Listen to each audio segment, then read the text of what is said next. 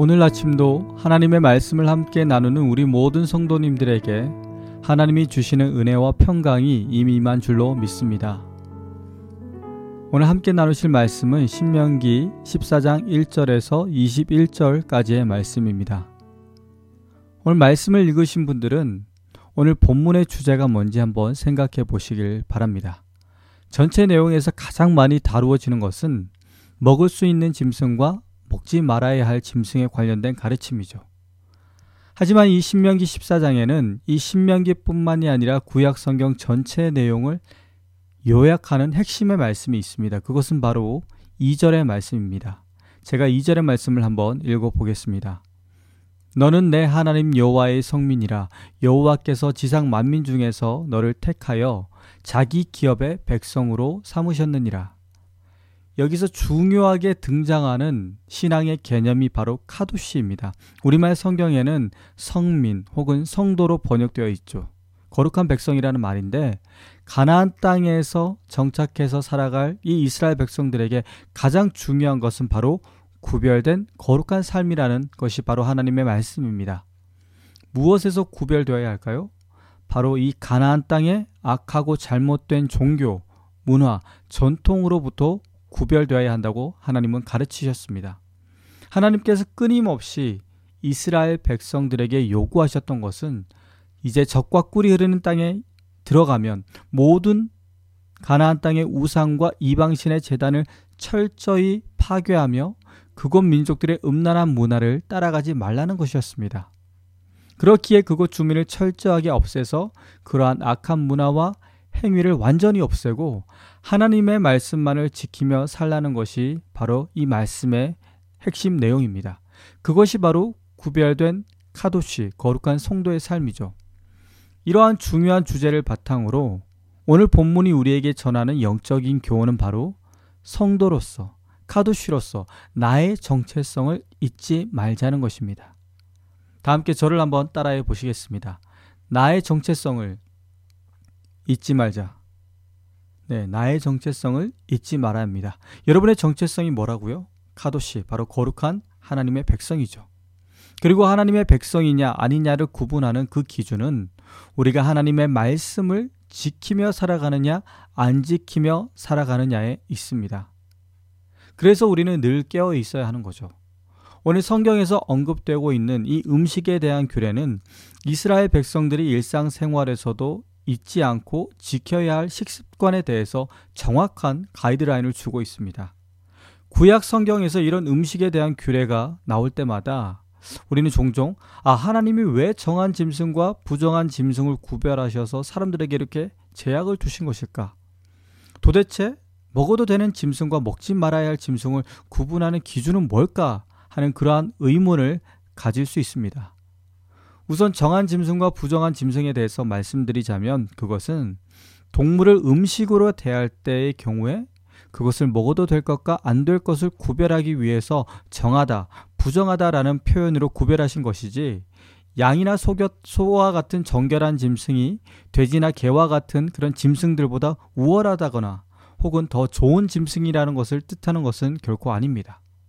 왜냐하면 정한 짐승이나 부정한 짐승이나 하나님이 만드신 거룩한 생명체이기 때문이죠.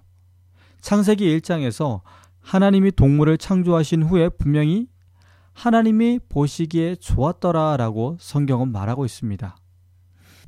하나님이 창조하신 짐승들 중에 나쁜 것은 결코 없죠.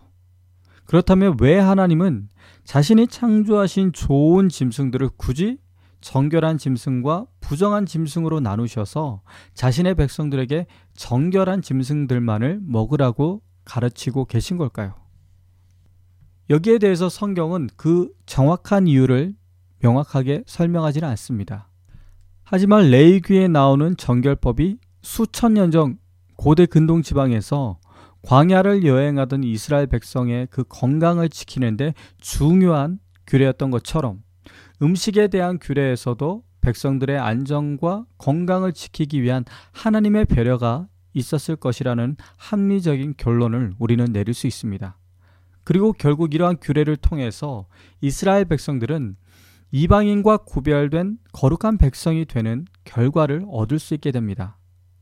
그렇다면 지금 우리도 21세기를 살아가는 우리 역시 이러한 음식 규례를 그대로 지키며 살아가야 하는 것일까요?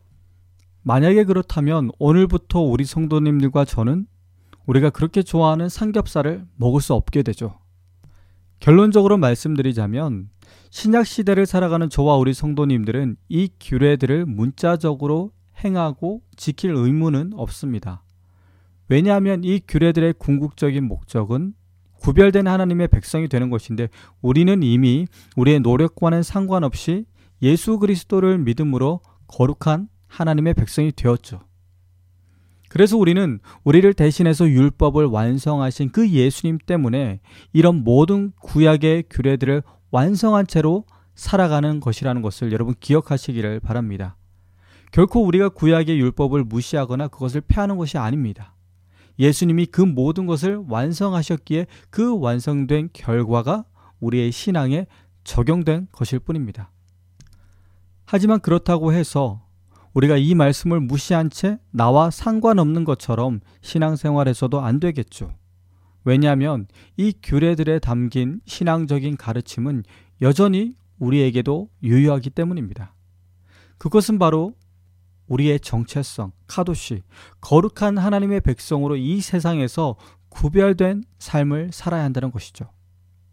요즘 교회에서 예배를 드리지 못하는 기간이 길어지면서 영적으로 많이 답답하고 힘든 시기를 보내시는 분들이 많은 줄로 알고 있습니다. 하지만 이럴 때 우리가 구별된 성도의 삶을 살고 있는지 그렇지 않은지가 잘 드러날 것입니다.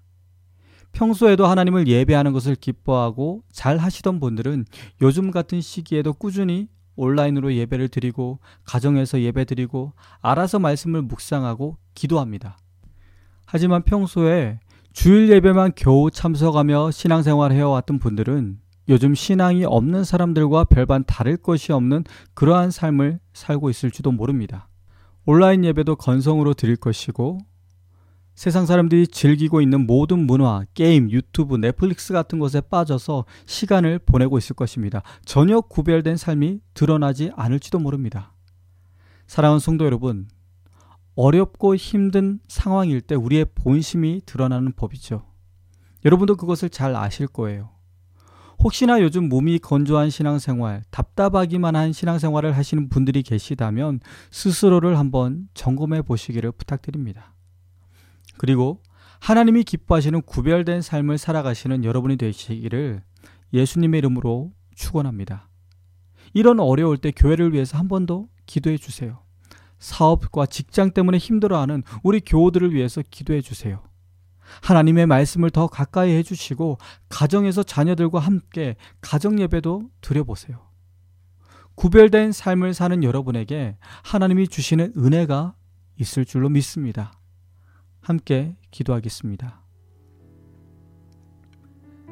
사랑하는 주님, 우리를 거룩한 주의 백성으로 삼아 주심을 감사합니다.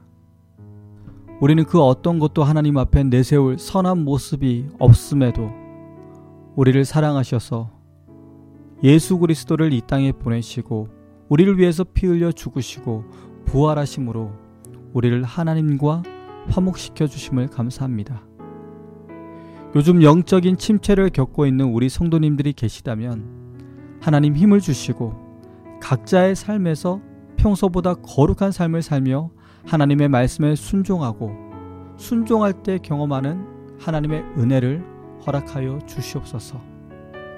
우리가 더욱 하나님께 감사하고 하나님을 찬양하게 하시고 우리 자신뿐만이 아니라 우리 교회들과 교우들과 나라와 민족들을 위해서 기도할 수 있는 우리 모두가 되게 하여 주시옵소서. 오늘 이 하루도 우리 주님께서 우리의 인생과 사업과 일터와 가족과 교회를 지킬 것을 믿고 감사드리며 살아계신 예수 그리스도 이름으로 간절히 기도합니다. 아멘.